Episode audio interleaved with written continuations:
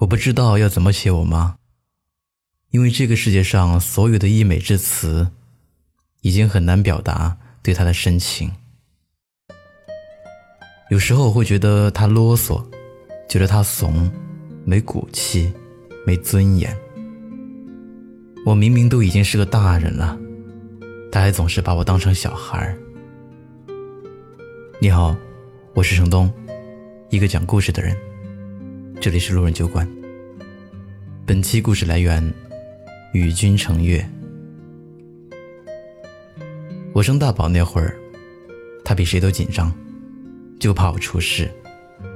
因为他是过来人，知道生孩子是女人的一个生死劫。